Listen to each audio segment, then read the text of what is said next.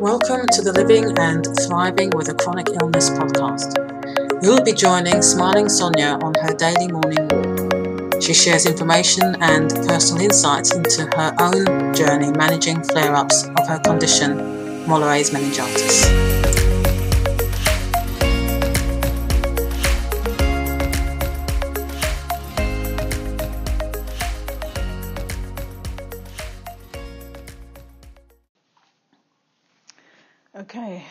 Smiling Sonia back again. And uh, 11th of July 2020. I can't even remember whether I said the date in the last one. And uh, documenting, journaling my um, my sixth viral meningitis attack. I'm in hospital at the moment. This is part two. Um, when I was recording part one, I thought I was going to be able to um, just do it in one go. And then I oh, started feeling so ill. So I've I had some um, paracetamol about an hour or so ago. So um, I perked up. so hence I'm recording now, although um, it takes a little while. I still got a slight head headache, but I'm feeling much better than I did a little while ago when I was recording. So um, yeah, so I think I've, I've got up to um, that. It only took three hours, and to get the the drip on and the doctor actually said to me that um, I'd, I'd had a CT scan a few weeks ago, which I had. Um, I came in for, uh, for a CT scan to do with the hernia that I've been diagnosed with, and I'm due to have an operation. Uh, the CT scan was cancelled because I was due to have it just before lockdown, or just yeah around lockdown time. And so um, it was rescheduled, obviously. So apparently, on the scan, it shows that I have liver, liver cysts, cysts in my liver, or cysts on my liver. anyway, whatever it is. And so they want to treat me with antibiotics for that as well. Uh, they don't know whether that's linked to my head. And uh, yeah. So I was seen, got to the ward, trying to, I'm trying to remember in what order things went. I'm not sure the order. But at some point, well, it must have been at some point it, Thursday evening. Yes, Thursday evening when I was on the ward. On the ward and I'm in my own room, always in my own room. um, the, the, the, doctor said about uh, having a lumbar puncture. And I said, I don't want a lumbar puncture. I have a lumbar puncture every time I come in. And she said, Well, I suppose it's not going to show us anything different to what we already know. And I'm thinking, Right, so I do not want a lumbar puncture. She said, however, we'll need to speak to, she needs to speak to whoever she needs to speak to. And I may, they may decide. And I said, I really don't want to have a lumbar puncture. I think you're getting the message that I did not want to have a lumbar puncture. And then a little while later, um, they come in and say, the doctor wants me to have a lumbar puncture. And I was thinking, oh, can I, can I sort of say that I, I don't want it? And then she said, well, you know, they, they need, they want to be able to, um, what's the word? Well, make sure there isn't anything else going on. There's a simpler word than that, but I can't, I can't find the word in my head at the moment. Um, rule out. That's it. They want to rule out. I try not to panic. I have that quite a lot. So these days, I know when I can't capture the words, not to panic about it.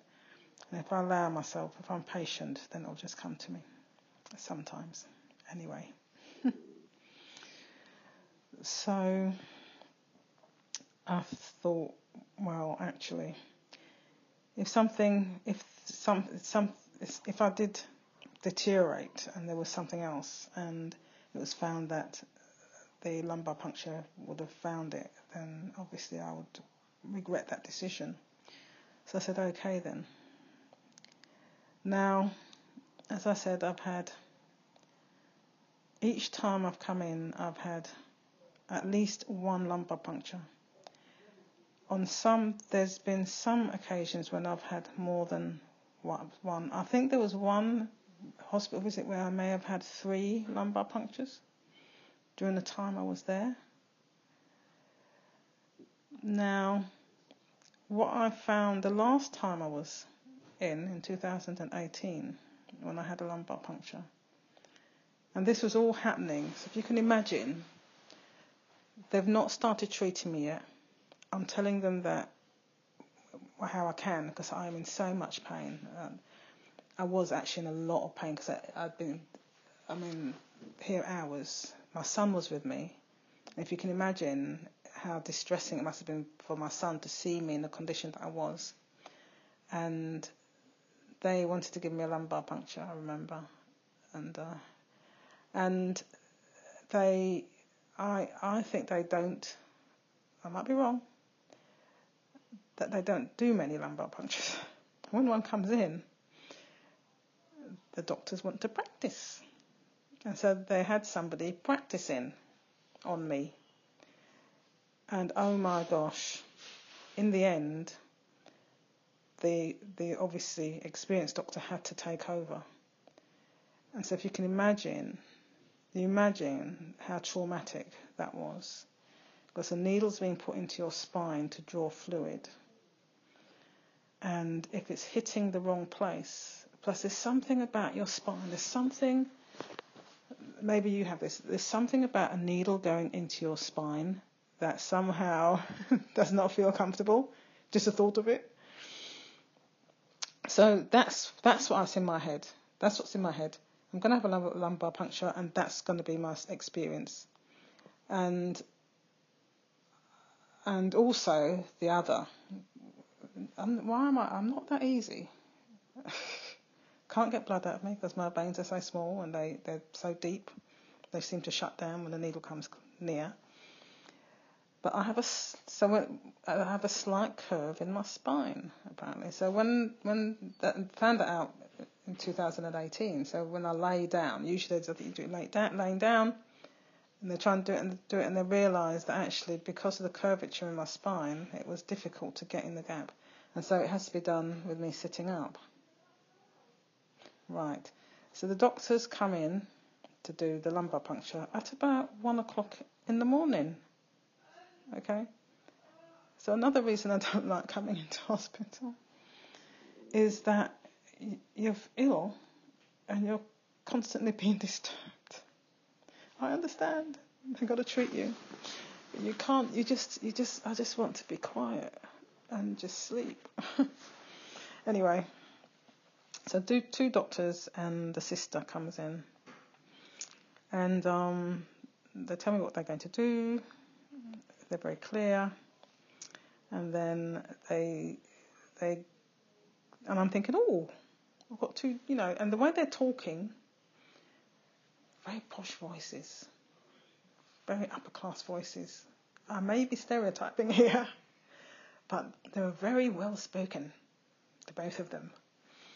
And I thought, I was thinking, oh, and they weren't like youngsters, youngsters. I'm assuming that. I'm making an assumption, I know, but they seem very mature. And I thought, oh, I've got a couple of experienced doctors here, as you would, possibly. And I so I'm told that I've got to lie with my back towards them, push myself to the edge of the bed, and sort of curl myself up, which I do. Um, at what at one point, which point I do say, I do say to them, um, actually, they usually do it with me sitting up because I have a slight curve in my spine. And then actually, as I as they look, they say, oh, actually, you have. However, do they do continue because I've got to see if they can. They do continue to prod my back to try and find the right spot. But of course they can't, and then I do have to sit up in the end. So I sit up and I have to sort of bend over for, forwards and I have to keep really still and they're, they're prodding around the bottom of my spine and they're pushing in on my hip bones and they, they've obviously got to align things because they've got to find the right place. I might, or actually I might look for a YouTube video that's what, how I might. I would like to see it, see what happens. I will. Yeah, I'm gonna have a look. Anyhow, so he's pushing, he's nailing, obviously marking the spot. And then I realise, of course, that this this doctor has not done one before, and the other one is teaching him. And then I'm thinking, oh no is it going to be? So I'm I'm running ahead of myself. I'm doing that. I'm thinking about what's happened in the past, and then looking ahead to the future. It's really interesting because I was listening to something about the power of now and the present. Looking ahead to the future. Fear. That's what. That's what I was. It's about fear. So that the fear I had was knowing what's happened to me in the past, my experiences in the past, and my assumption that history is going to repeat itself. And that's the fear I was feeling. And the the doctor's given really precise. I mean, actually, I, I thought it was it was giving a good tutorial, and and they kept on, kept on repeating what needs to be done and the order. Should I have been panicking at that point? oh dear, I'm laughing now. Um, I haven't really been in the smiling mood to say, tell you the truth, but I, there you go. Um, so he then, okay. So in my head, so I had to do some mindset stuff, and I did because I, I knew where I was, and I, I'm trying to think about times before where I have felt stressed about the whole situation and, and obviously quite anxious.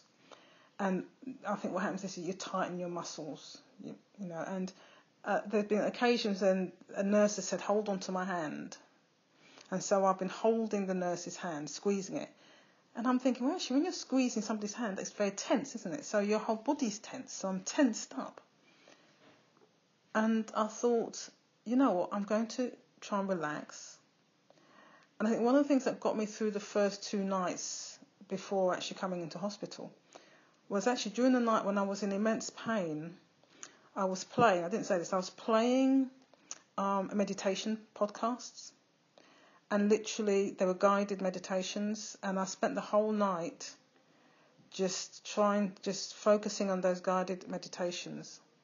I suspect that's what got me through the pain those first two nights. But then I, the, the, the, I didn't want to go a third night. I was thinking, Sonia, IV paracetamol. anyway, um, so as I was leaning over and thinking, um, in a similar situation that I was in before last year, and where that, the doctor was not doing a very good job in my back and kept on having to take the needle out and put it back in. And I just literally decided I'm just going to focus on the here and now. I'm just going to focus on being here right now. I'm just focusing on that it will come to an end. You know, this is happening. It's happening now. And I'm just going to accept it as it is, and it's going to come to an end, and I'm going to be looking back, and I would have got through it. Interestingly enough, um, I, I would I would say other than feeling slight pressure, I did not uh, it, it was not painful. And although he didn't get it like the first time, he, he didn't have to draw the needle out completely, but he was he did it, and then he, he got it, and they were talking with each other all the way through. And so I had that lumbar. I mean, it seemed to go on for hours, to tell you the truth. But um, yeah, it was. It wasn't as bad an experience that I've had in previous years. I've got a band, I've got a big sort of plaster type thing on my back, and it's been quite sore, but um, it's okay. So I had the lumbar puncture that I was really dreading, that didn't end up being as bad, and I wonder whether there's an element there of me just deciding to relax through it. So um Yeah, so that's through the night, and they start me on IV the antibiotics, and then and also the acyclovir. So that's um Thursday night, and then we're coming to Friday morning. So I think I'll stop. What I'll do is I'll stop there for this recording, part two. Oh, oh, actually, what I wanted to do I completely forgot. When I started this, I wanted to say that included with sort of the symptoms that I get, um, something that I've had since uh, I think I had the second episode is my hearing. So my hearing has been affected by the, meningitis each time, and I can tell I, I get tinnitus, and uh, it gets really bad. So actually, the interesting thing is, on the on the Tuesday night, when I got up on Friday Wednesday morning, I always check. I was check my ears, and I thought, oh, my ears feel kind of okay. There's not it's not like loud singing. But on Wednesday, it was really, and I thought, oh, so that's another symptom. My ears and my ears are, are, are, very sensitive to noise and stuff. One of the reasons I realised that um, I really cannot work in an open plan. Um, it's like every bit of noise I pick pick up, and it's like drones in my head. The other thing is that I seem to get is um, I get phlegm, but it's kind of a really dry phlegm, so it's like I can't get it up. And what I thought was interesting was I was on a Monday, Tuesday, when I went out walking, I noticed that I had this kind of phlegm, but it was really hard to get up. When usually I can just, but it really kind of stuck. So I suspect it was kind of starting then. So I always do get that. I always get this this sort of tight, this phlegm on my chest. I, um, I don't think I said about the high temperature. I knew that I had a high temperature. It was going hot and cold. Um, and actually, one of the things I kept on doing on Tuesday, Tuesday? Yeah, Tuesday, I kept on peeing. But one of the things I was do, trying to do, sort of self help, self help, I was think, I was remembering, hydrate, hydrate. So I was thinking, I need to drink, I need to drink. I was actually, I thought I was going to be healing myself. I was thinking, if I drink a lot, drink a lot, maybe I can flush it out. oh, Sonia, honestly. Um, anyway, I just kept peeing. Oh my gosh, I just every every half an hour I was going to the toilet during the night as well. Just kept, every half an hour during the night. I mean, I was in pain anyway, so I couldn't sleep. But I was going to the loo every half an hour. So no wonder I was so dehydrated by the time I got here on, on, on Thursday. So I'm going to end it there. I'm going to end it on Wednesday. No, not Wednesday, but on Thursday. on Thursday.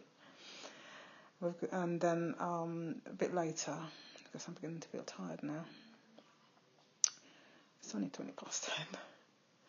Actually, I've split up my day. Um, I'm, I'm okay, I can do isolation. I kind of, um, I can sort of plan what I'm going to do. The hours. Yeah, this is something I thought about, is that the way the way that I deal with being on my own here in the isolation, is I, I don't focus. Um, actually, I, don't know. I do look forward. I look forward to meals. um, when I'm at home because I, I cook food that I really enjoy. Those are the highlights of my day. Although the highlights of actually the highlights of my day are the meals that I cook myself, preparing, and the eating of the meals I cook myself. When I go for my morning walk and I do my audio journal, that's a highlight, and also when I do my workouts. So those are things that happen during the day that are highlights. But what I try to do is, especially like I'm here in hospital, I'm not sort of here sitting and thinking, oh gosh, you know, can't wait till lunchtime and watching the clock. I don't do that. What I do is I know I know that that time is going to arrive. Oh, I'm starting to feel hot. Oh gosh, my temperature must have shot up again. Oh, I'm hot. I am hot. Anyway, um, so I don't. I'm not sitting here thinking, right. Um, yeah, I get tired. I think this is tiring actually. It takes it out me just this talking. Probably maybe that's why I don't do much talking. anyway, um, so I don't sit there thinking, right, three hours to go, two and a half hours to go, anything like that. I know that that time is going to come. So I know that time is going to come. Okay? It's, it's not possible, but it's going to come. So it then allows me to sort of just focus on the here and now. And I, and I focus on, right, this is what I'm going to do now. And, and just, and just be in, immerse myself in what I'm doing at the time. So if I'm, even if I'm just lying here and I can't really do anything and I've got the eye mask over my and I'm just, just being still, I'm, I'm just in that stillness. And I just go with that stillness. And I'm surprised actually sometimes when I decide to kind of move, look up and think, oh, three quarters of an hour has gone past. You know, so I don't really feel it. But I just, so I've been talking for the last 21 minutes. So I'm just in, I'm immersed, I'm immersed in this moment and doing what I'm doing now. I'm not worrying about the future. And I guess I'm recounting the past, but not in a way that I'm regretting or whatever. I'm just docu- recording, I'm just talking about something that's happened for the here and now. So, um, at the moment, I'll tell you what I'm doing at the moment. Um, whilst my head is feeling okay, um, I'm looking up um, viral meningitis. I always do this. I, I, I just found a podcast, an interview with a woman who, no, I shall talk about that in the next one because I'll, I'll talk about that in the next one. Okay. Um, speak to you soon. I'll be back again later today. Bye for now.